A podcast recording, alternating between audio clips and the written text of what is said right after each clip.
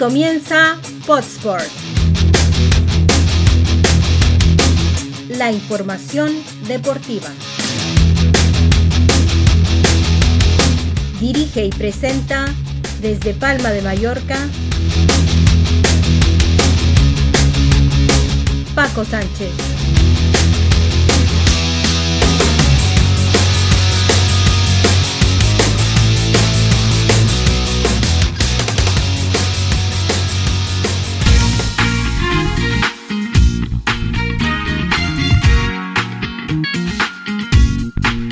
Hola, ¿qué tal? Saludos y bienvenidos una semana más a Potesport.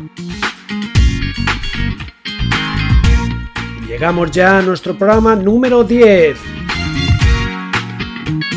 Gracias a todas y a todos por estar ahí. Y al final, como era de esperar, Messi habló y Messi explotó. Bueno, lo hizo por Burofax, pero Messi se va del Barça. Es sin duda alguna la noticia impactante de los últimos días, pero nosotros contamos hoy con un programa muy especial y con un invitado de lujo. Les vamos a ofrecer la entrevista mantenida con una auténtica eminencia del deporte español, deporte internacional, uno de los mejores atletas de todos los tiempos en nuestro país, Juan Carlos Higuero.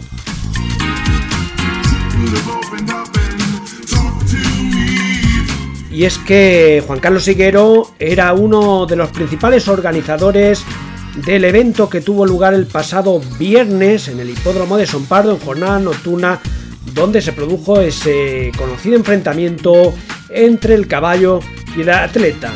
Variuso de Buffet con Juan Antonio Riera sobre el sulky y el atleta nacional internacional Tony Abadía. Y contando con la presencia de Juan Carlos Siguero en nuestro programa, no podíamos desaprovechar la ocasión para hablar con él de atletismo y que nos dijera cuál es la situación actual del atletismo español. Hasta le pusimos en un aprieto preguntándole por el tema de los últimos días, el tema Messi.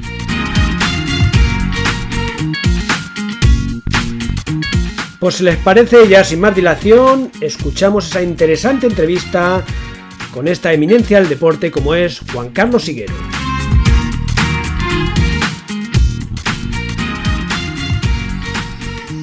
Bueno, pues nos encontramos con Juan Carlos Siguero, toda una institución en el deporte español y en concreto en el atletismo, bueno, un auténtico campeón en la competición, sobre todo en los 1500, su principal prueba, 11 veces campeón de España, 9 veces por debajo de 3.34 en el 1500, 22 veces bajando de 3.35, solo lo ha mejorado esto Reyes Estevez, eh, campeón de Europa en pista cubierta, tres subcampeonatos de Europa, dos bronces europeos, un bronce mundial, dos plazas de finalista en Juegos Olímpicos. Eh, buenas tardes, Juan Carlos. Muy buenas tardes, Paco. Eh, ¿Me equivoco? ¿Me he quedado corto? ¿Me he pasado? ¿Son los datos correctos? Sí, sí, están muy correctos. Los tienes bien, bien puestos, o sea que está fenomenal. Bueno, Juan Carlos, eh, sobre todo no está para hablar en concreto de atletismo, sino por el evento que les avanzamos la pasada semana, ese evento que tuvo lugar en el Hipódromo Son Pardo, donde hubo una prueba entre un caballo, en este caso Marius Dubuffet, y un atleta, el conocido atleta Tony Abadía.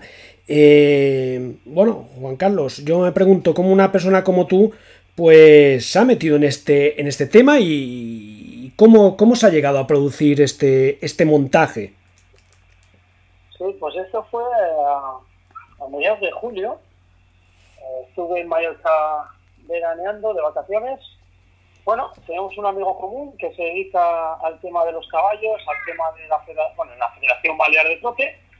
Y eh, bueno, ese viernes que hablamos, pues estuvimos viendo las carreras. El hipódromo es muy parecido a una pista de atletismo, pero en vez de medir 400 metros, el anillo tiene 1000 metros. Y se me ocurrió un poco la idea, ¿no? De decir, joder, pues aquí a lo mejor podemos enfrentar a un atleta con un caballo. El siguiente paso fue medir los tiempos de los caballos, a, cómo trotaban, ¿no? Por kilómetro. Y estaban trotando eso, 1.13, 1.12, 1.14. Y luego ya, pues, más adelante, empecé un poquito a, todo lo que apunté, eh, se lo trasladé al secretario de la Federación Balear de Trote. Le dije que, bueno, que en cuánto podía hacer un caballo en 2000 y él me dijo que está en torno a los 2.23, 2.24. Y ya pues parece que los astros eh, se juntaron, ¿no? Para que sea el mismo ritmo que un caballo hace 2.000 metros, de un buen caballo, pura sangre, pues es lo que hace un atleta ¿no? Y, y hasta ahora, Paco. Eh, bueno, ya sabemos eh, cómo, se cómo se produjo eh, esta iniciativa, porque no se te había ocurrido nunca, te había ocurrido pensar algo así o hacerlo con un, con un caballo de galope, por ejemplo, tampoco. No, es distinto. Un caballo de galope, he estado viendo muchas cosas en las redes sociales y todo esto. Un caballo de galope va muchísimo más rápido que uno de trote. Pues uno de galope habría que ajustar mucho más las distancias para que fueran equitativas sin embargo, es que el caballo de trote va al doble de velocidad que el atleta de, de un atleta, ¿no? Como te digo, como una, que un atleta de hecho. Con lo cual, la distancia de mil es que era la perfecta, porque mantienen el mismo ritmo. Y así fue luego, que Abadía se impuso por tan solo 2,8 2 segundos 8 centésimos y 8 décimas, con lo cual, eh, con uno de galope quizás habría que haber ajustado otra distancia, mucho más difícil para el espectador de verlo, eh, y es mejor distancias redonditas, ¿no? De mil, dos mil, y, repito, justo pues el de trote, pues ese era el ideal para hacerlo. ¿Sabías que ya había habido alguna iniciativa de este tipo anteriormente, pero no, no de este calibre, supongo? Sí, sí que sabía que, había habido eh, duelos de, de este tipo, pero verdad que no, no me fijé, tampoco era la prioridad ¿no? de, copiar a nadie ni nada de esto, sino que yo estuve allí y, repito, yo vi el hipódromo, que es, que es muy parecido a una pista de atletismo, pero bueno, el anillo más largo, la pista de atletismo más corto, y se me ocurrió ahí, o sea, no pensé, porque lo ha hecho uno, lo voy a hacer yo, ni mucho menos, ¿no? luego, pues ya que dijeron por ahí que esto se había hecho y todo eso, yo tenía constancia, pero no caía hasta que ya teníamos todos los contratos firmados y todo, ¿no? O sea, ni siquiera me, di cuenta de, que anteriormente se había hecho eh, este, estos duelos. Te, comentaba lo de la repercusión porque en esta ocasión la repercusión ha sido absolutamente a nivel nacional. Sí, ha sido buena repercusión. Yo creo que los protagonistas eh, son muy relevantes. Tanto Antonio Avedea, multicampeón de España de 5.000 y 10.000, medalla de bronce europeo en 10.000, luego Juan Antonio Riera, el conductor del caballo, 3.239 victorias. Es uno de los conductores más prestigiosos de España, ha sido campeón de Europa dos veces, y luego el caballo más de lo mismo, ¿no? Ha competido en España 35 carreras, 13 victorias, con lo cual los ingredientes eran muy buenos también, ¿no? Yo creo que sombrerazo para los protagonistas, porque además lo hicieron fabuloso. Fue una carrera estelar y la repercusión, como dice Paco, pues yo encantado, ¿no? Que se hagan cosas y mal, y más con, eh, con este maldito sueño en el que todos estamos sumergidos, y a ver si con iniciativas como esta, pues por lo menos tenemos un poquito más de, ilusión. E, efectivamente, Juan Carlos, porque este está siendo un año muy complicado eh, para todos en general, para la sociedad, y luego también está salpicando pues cruelmente al deporte, al trote y al atletismo, que bueno, el atletismo se está lanzando ya, afortunadamente, pero pero bueno, la repercusión dentro del atletismo, pues, pues ha sido. Ha sido importante. Y, muy de acuerdo en lo que comentabas de los protagonistas, pues de primera plana, porque, bueno, yo conozco un poquito más que tú al jockey, Juan Antonio Riera, y bueno, tú has visto su historial, sí, tengo la suerte de conocerlo personalmente de muchos años atrás, y es un auténtico fenómeno, un auténtico fenómeno, como tú has dicho, dos veces campeón de Europa, eh, dos veces medalla de bronce eh, en mundiales, incluso en Estados Unidos donde fue medalla de bronce, pues querían que se quedara allí porque es un auténtico mago encima del sulky. Por cierto, vi que lo entrevistabas, eh, es un tipo peculiar, eso también te lo puedo decir. ¿Qué, te pareció, Juan Antonio Riera? Sí, me habían dicho que era una persona que, bueno, que le costaba un poco comunicarse con los demás, pero a mí, no, a mí no lo pareció. Estuve con él, coincidí en la cuadra HM Sí. de de, Juan, de Juan, Juan Antonio Rack. Juan Antonio Rack. Y la verdad es que lo pasamos bien. Es una persona que además, eh, que vamos a hablar de los tiempos, y él me dijo un poquito su trayectoria, cómo empezó también, que viene de, de temas familiar, y me pareció una, persona eh, divertida, dejémoslo ahí. sí, sí, así es. Bueno, a todo esto hay que decir, porque estamos hablando del evento en sí, pero yo la semana pasada le decía a mis oyentes, digo, contaremos quién ha ganado la carrera. Y hay que decir que la carrera la ganó Tony Abadia, como tú has comentado antes, eh, por menos de tres segundos, porque la distancia parecía que era grande en la pista, pero al final es que el caballo, aunque venía cansado, es verdad, pero bueno, la velocidad del caballo es mucho mayor que la del atleta. Sí, además, fijaos, el primer 500, el primer 1000 del caballo, el primer 500 del atleta, pasó ligeramente por debajo del caballo. Sí. Sí que es cierto que Juan Antonio Riera echó toda la carne asador desde los primeros compases de la prueba. Luego, la caída de la velocidad del caballo es mayor que la de que la del atleta fue, ¿no? En, este, en esta ocasión pero ajustado. Yo creo que, bueno, que ganar por dos segundos y ocho décimas, pues, eh, esto ya de manera oficial, eh, por photo finish, eh, estuvo muy, muy equilibrado. También es verdad que es que Abadía se salió. Hizo una carrera maravillosa, muy mentalizado, eh, para Herrera más de lo mismo. Quizás cobró, por ponerle un pero, ¿no? El caballo sí que es cierto que necesita más rivalidad, ¿no? Necesita, pues, animales de su especie para que estén ahí apretándole un poquito más, ¿no? que aún así, repito, muy equilibrado. Lo que decías también, Paco, que el caballo, que parecía que estaba muy lejos, pero es que un caballo de este tipo, Barus Buffet, eh, cada 100 metros va a 7 segundos. O sea, cada 100 metros 7 segundos. Y el atleta cada 100 metros 14 segundos. Aunque parece que a mucha distancia, se le recortó muchísimo. Y entraron prácticamente pues eh, a la par, ¿no? Eh, porque eh, tuvo mejor el día en esta ocasión ante Badía, pero si esta carrera se repite dentro de eh, una semana o dos, seguramente que quizás los puestos hubieran cambiado. Y Abadía creo que se preparó concienzudamente para, para la carrera y hay que decir que tampoco, esos mil metros, tampoco es la distancia ideal para Tony Abadía. Mm, sí, sí que es cierto.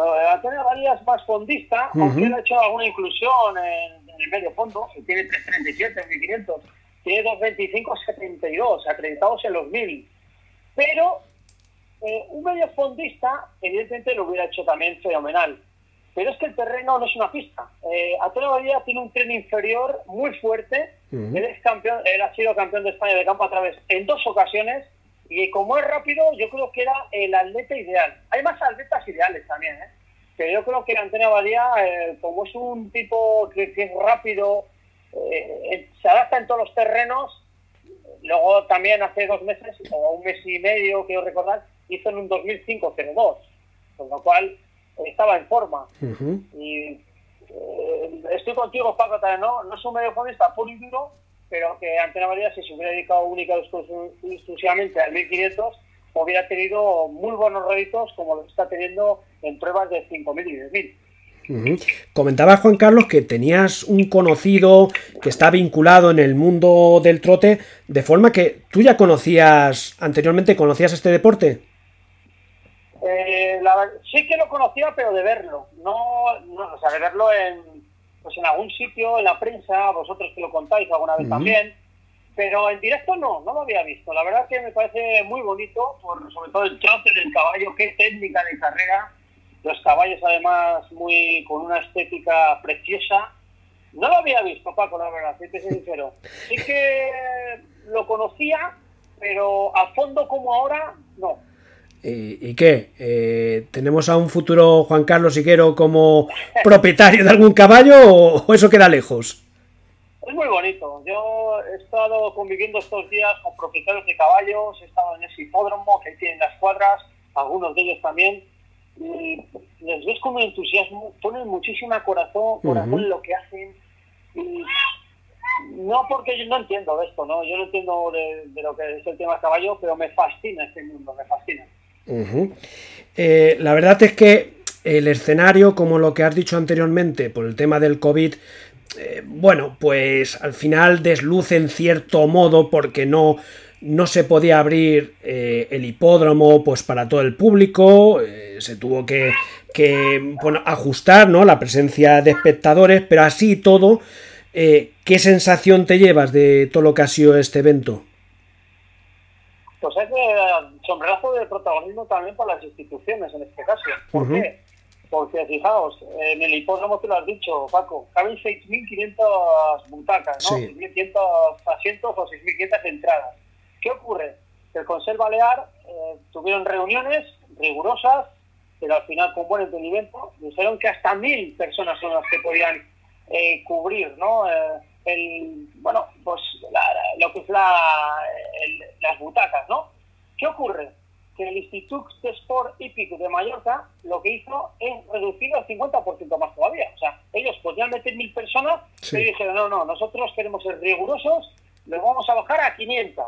Y al final fueron 500 los que tuvieron pues la oportunidad de ver el duelo. Y repito, podían haber ampliado a mil, pero no se la querían jugar sobre todo por todo lo que está ocurriendo, que todos lo, que hemos dicho al principio, este maldito sueño en que todos estamos sumergidos, y por eso digo que las instituciones, en ese sentido, lo primero fue velar por la seguridad, tanto de los deportistas como del público y de la gente que estaba trabajando en esos momentos.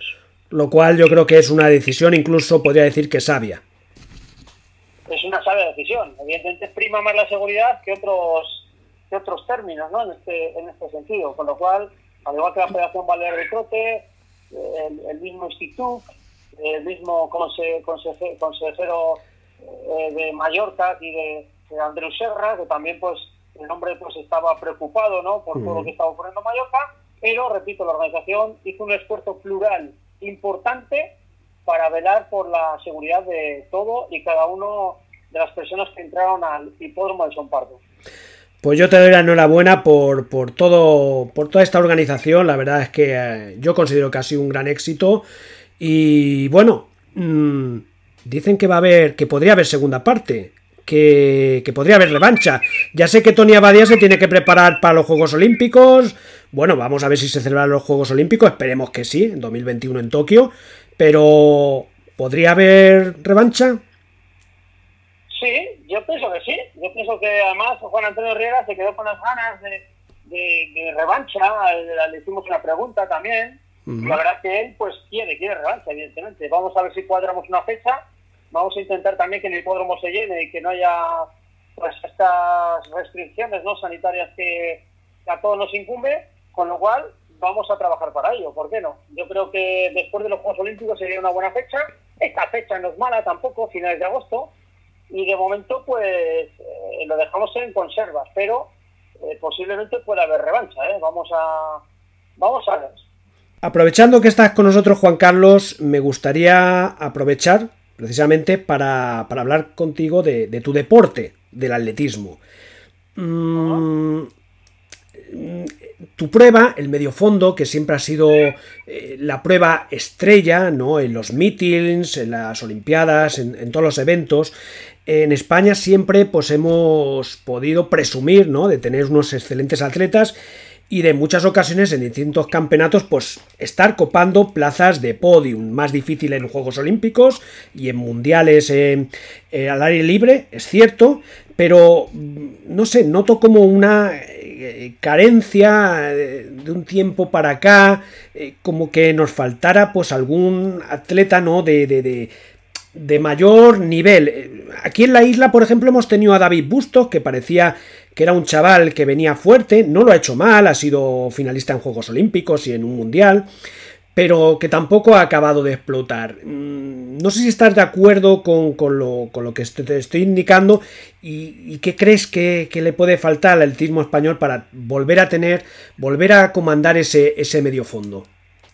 Sí, es cierto que a partir del 2010 2011, ¿no? Con Arturo Casado, con Manuel Olmedo, ¿no? Que fueron un poco los últimos, y el mismo David Bustos, a que hacía función.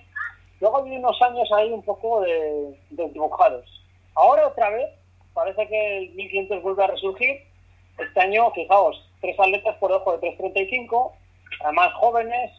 Vamos a ver todavía porque es muy pronto para hacer un juicio de valor, porque luego a nivel mundial ahí se van a enfrentar con atletas de 3.30, 3.28 y vamos a ver los españoles hasta dónde pueden llegar. Se están acreditando otra vez, Paco, se están acreditando.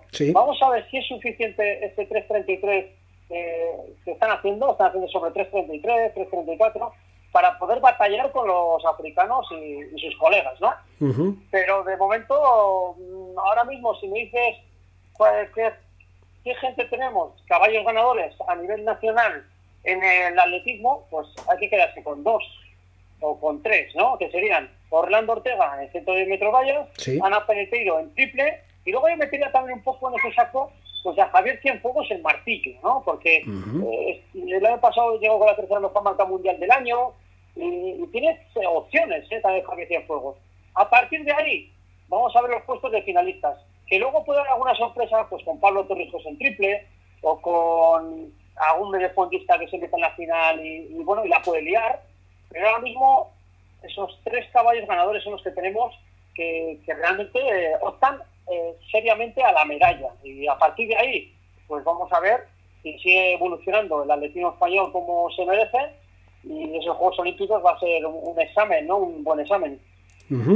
Oye, y del atletismo internacional, me sorprende eh, algunos atletas de Noruega, un país, bueno, con apenas algo más de 5 millones de habitantes y que saque atletas tan importantes como los hermanos Ingebrigtsen, son tres, o, Warhol, que, caramba, eh, ya lleva varias veces a punto, bueno, es marquista europeo, los 400 vallas, pero que ha estado a punto de batir en varias ocasiones el récord del mundo de Kevin Young del 92 en Barcelona y que hace muy poquito en Estocolmo, si no hubiera tirado la última valla, seguramente se fulmina el récord del mundo.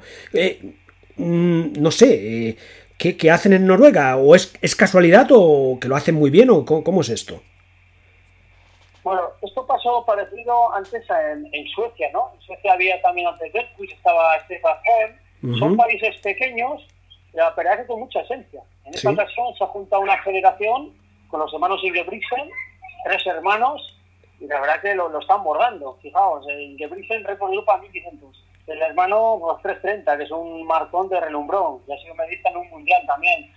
Y luego Warhol. Para mí Warhol es el, atleta, junto con Duplantis, los dos atletas, eh, masculino, pues que, que, bueno, Duplantis ya ha batido el récord del mundo, y eh, Warhol el otro día hubiera relatado por la última valla, hubiera hecho récord del mundo prácticamente en Estocolmo hace apenas dos semanas.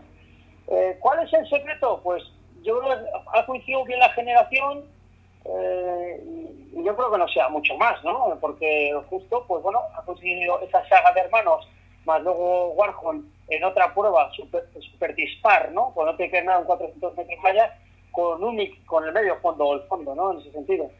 Pero bueno, seguramente estarán haciendo bien las cosas también y también pues que se ha juntado una buena horneada de, atletas, pero la verdad que los pocos que tienen hacen daño. Correcto. Eh, Juan Carlos, para ir terminando ya, eh, ¿qué, vinculación tienes ahora con el atletismo? Que aparte de, bueno, te vemos de vez en cuando por teledeporte, esperamos seguir viéndote por ahí. Eh, ¿Cuál es tu vinculación con, el atletismo? Pues la verdad que toda. Es mi vida. Es mi pasión, Paco. Yo sin atletismo reconozco que no puedo vivir. Yo estoy todo el día con el móvil, estoy todo el día pues intentando buscar información, y ya no solo de medio fondo y fondo, como dice, es que Juan Carlos también se está especializando en, pruebas, en, en, lanzamientos, en concursos, en la marcha también. Bueno, eh, a partir de ahí pues eh, voy también haciendo streamings por ahí en, los lugares donde, donde me contratan y donde quieren que esté. Luego también con Teledeporte hago esas inclusiones como colaborador con el compañero Amal Casteller y Gerardo Cebrián. Bueno, y, en, esas, en esos aguas nos vemos, Paco, repito, es que el atletismo es... Tu pasión, es tu pasión. Yo, no puedo estar sin ello, yo reconozco que, soy un tirado del atletismo y, espero serlo durante mucho tiempo, porque aunque ahora yo no estoy en activo, eh, evidentemente ya no compito, no me pongo un dorsal ni me he visto de corto, pero sí que es cierto que intento trasladar todos mis conocimientos adquiridos a, la pista. Eh, con todo lo que he adquirido, pues me gusta trasladarlo, ¿no? En este caso a los espectadores, donde, donde vaya se me contrate, pues ahí estoy, ¿no? Para poder sumar, ¿no? Eh, más todo lo que pueda, desde mi punto de vista. Yo creo, yo creo que el atletismo, yo creo que necesita gente como tú, gente que, que nos pueda pues eso, eh, hacernos llegar eh, información, conocimiento y bueno, eh, que, ayude a que, a que el atletismo crezca porque no es fácil para este deporte, que luego resulta que es el deporte estrella en los Juegos Olímpicos, no le es fácil competir pues, con otros deportes como por ejemplo el fútbol.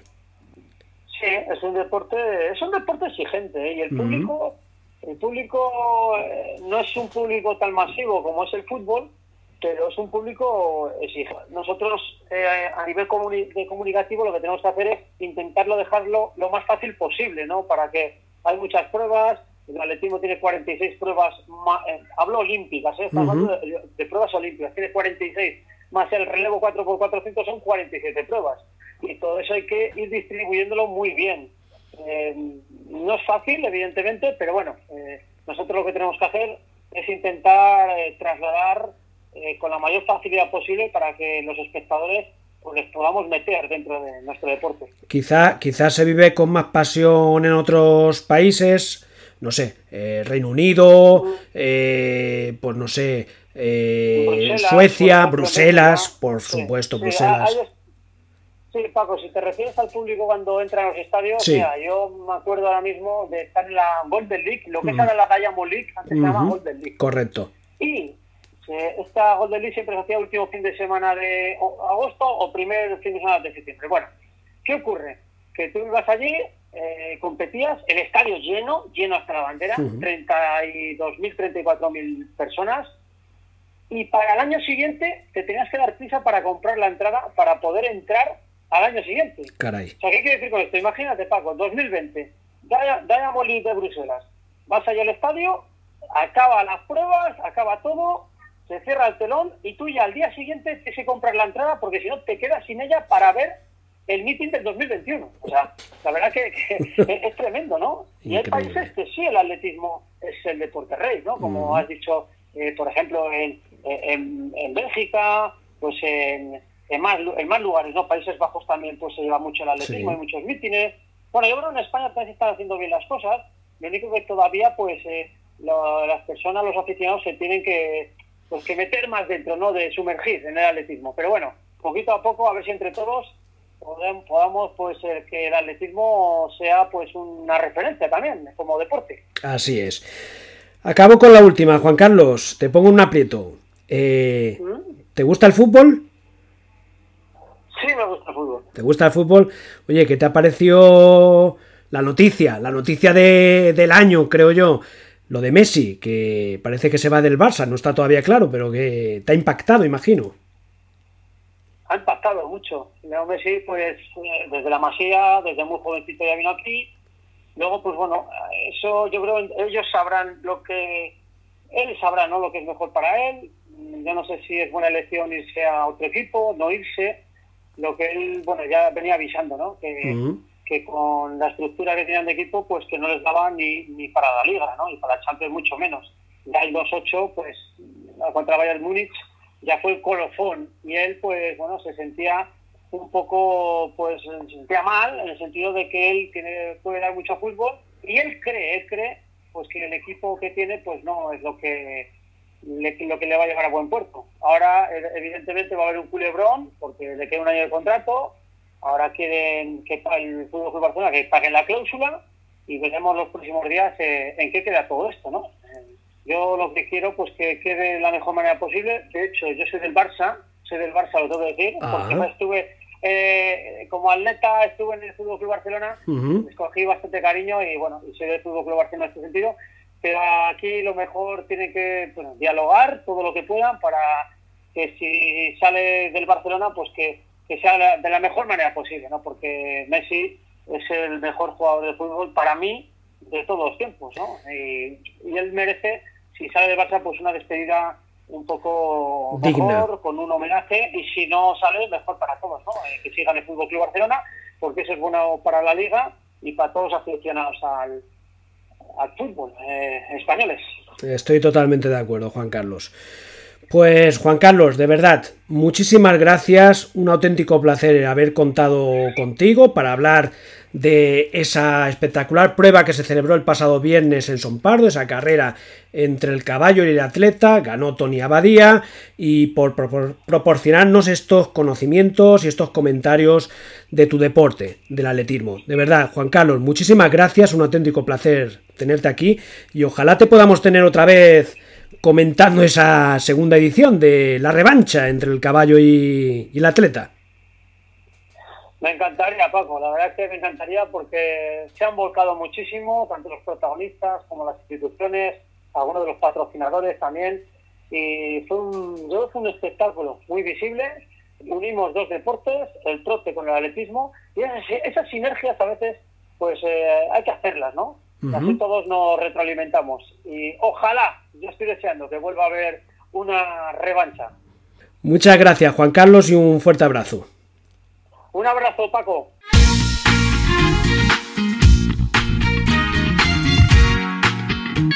Sin duda alguna, todo un fenómeno, Juan Carlos Siguero. Y concretar un dato que les daba en la presentación. Eh, decía que Juan Carlos Siguero llevaba nueve años consecutivos con marcas por debajo de 3.34 en el 1500. Les puedo asegurar que logros como estos no está al alcance de cualquier atleta ni tan siquiera a nivel internacional. Entramos ya en la recta final del programa de hoy y lo hacemos dando un resumen a la actualidad deportiva.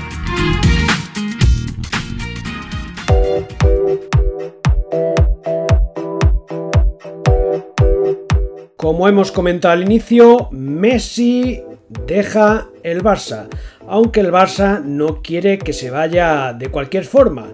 En este caso no quiere que se vaya de vacío y quiere sacar algo a cambio. Esto lleva camino de acabar en los juzgados, una situación que sería realmente muy triste, máxime con la gran vinculación que ha habido desde años atrás entre Messi y el Fútbol Club Barcelona. Y todo hace indicar que el próximo destino de Leo Messi va a ser el Manchester City de Pep Guardiola. Y la criba en el Barça continúa por parte de Ronald Koeman. Si anteriormente fue Luis Suárez el que conoció la noticia de que el holandés no contaba con él, Ahora es Arturo Vidal, que posiblemente pase a las filas del Inter de Milán, y Rakitic, que casi con toda seguridad va a volver a su Sevilla. Y en el Madrid también hay movimientos. James a punto de irse al Everton y vamos a ver qué pasa con Gareth Bale. Complicada la salida del jugador británico del Real Madrid, una ficha muy alta, pocos clubes interesados por el momento y vamos a ver si Bale sale del Madrid o sigue quedándose en la capital de España y sigue jugando al gol. David Silva, presentado como nuevo jugador de la Real Sociedad. Unas horas después de ser presentado, David Silva daba positivo por COVID. En la Champions League femenina, el Olympique de Lyon consiguió su séptimo título, el quinto consecutivo, tras imponerse este pasado domingo ante el alemán Wolfsburgo por tres goles a uno. Ya se ha realizado el sorteo del calendario en la primera división del fútbol español cuya primera jornada se va a celebrar el 13 de septiembre, aunque eh, Barcelona, Real Madrid, Atlético de Madrid y Sevilla empezarán la liga el 27 de septiembre. Y el primer clásico Barça-Madrid será muy pronto, el 25 de octubre, jornada 7 en el Camp. Posteriormente, ya en 2021, en el Bernabéu, el 11 de abril, Real Madrid-Barcelona. Y esta semana vuelve la selección española en la Copa de las Naciones fase de grupos con dos encuentros. El jueves en Stuttgart se enfrenta ante Alemania y el domingo en Valdebebas, en Madrid, ante Ucrania. En Fórmula 1, carrera en Spa-Francorchamps, carrera clásica en el circuito belga con victoria para Luis Hamilton por delante de Bottas y Verstappen. Doblete de Mercedes y Hamilton que se destaca en la primera posición y que prosigue su andadura de cara a conseguir su séptimo mundial, lo que le igualaría con el auténtico crack Michael Schumacher. En golf, victoria de John Ram, que se adjudicó este pasado fin de semana el BMW Championship celebrado en Estados Unidos. Y este pasado fin de semana empezó la prueba más importante del mundo por etapas, el Tour de Francia. Y en tenis, Djokovic se impuso en el Master 1000 de Cincinnati imponiéndose ante Raonic. Y no hay tiempo para el descanso puesto que esta semana arranca el abierto de Estados Unidos.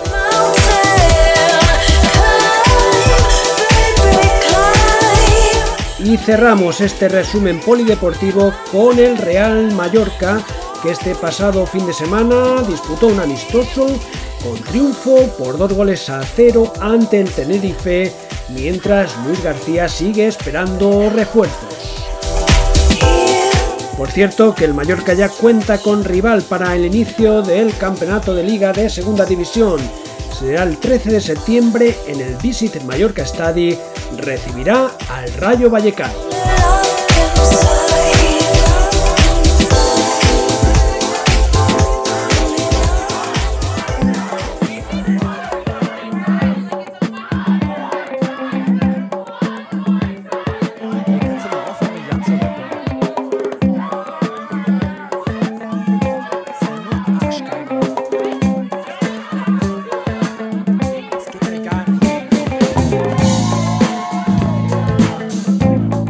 Llegamos así al final del programa de hoy.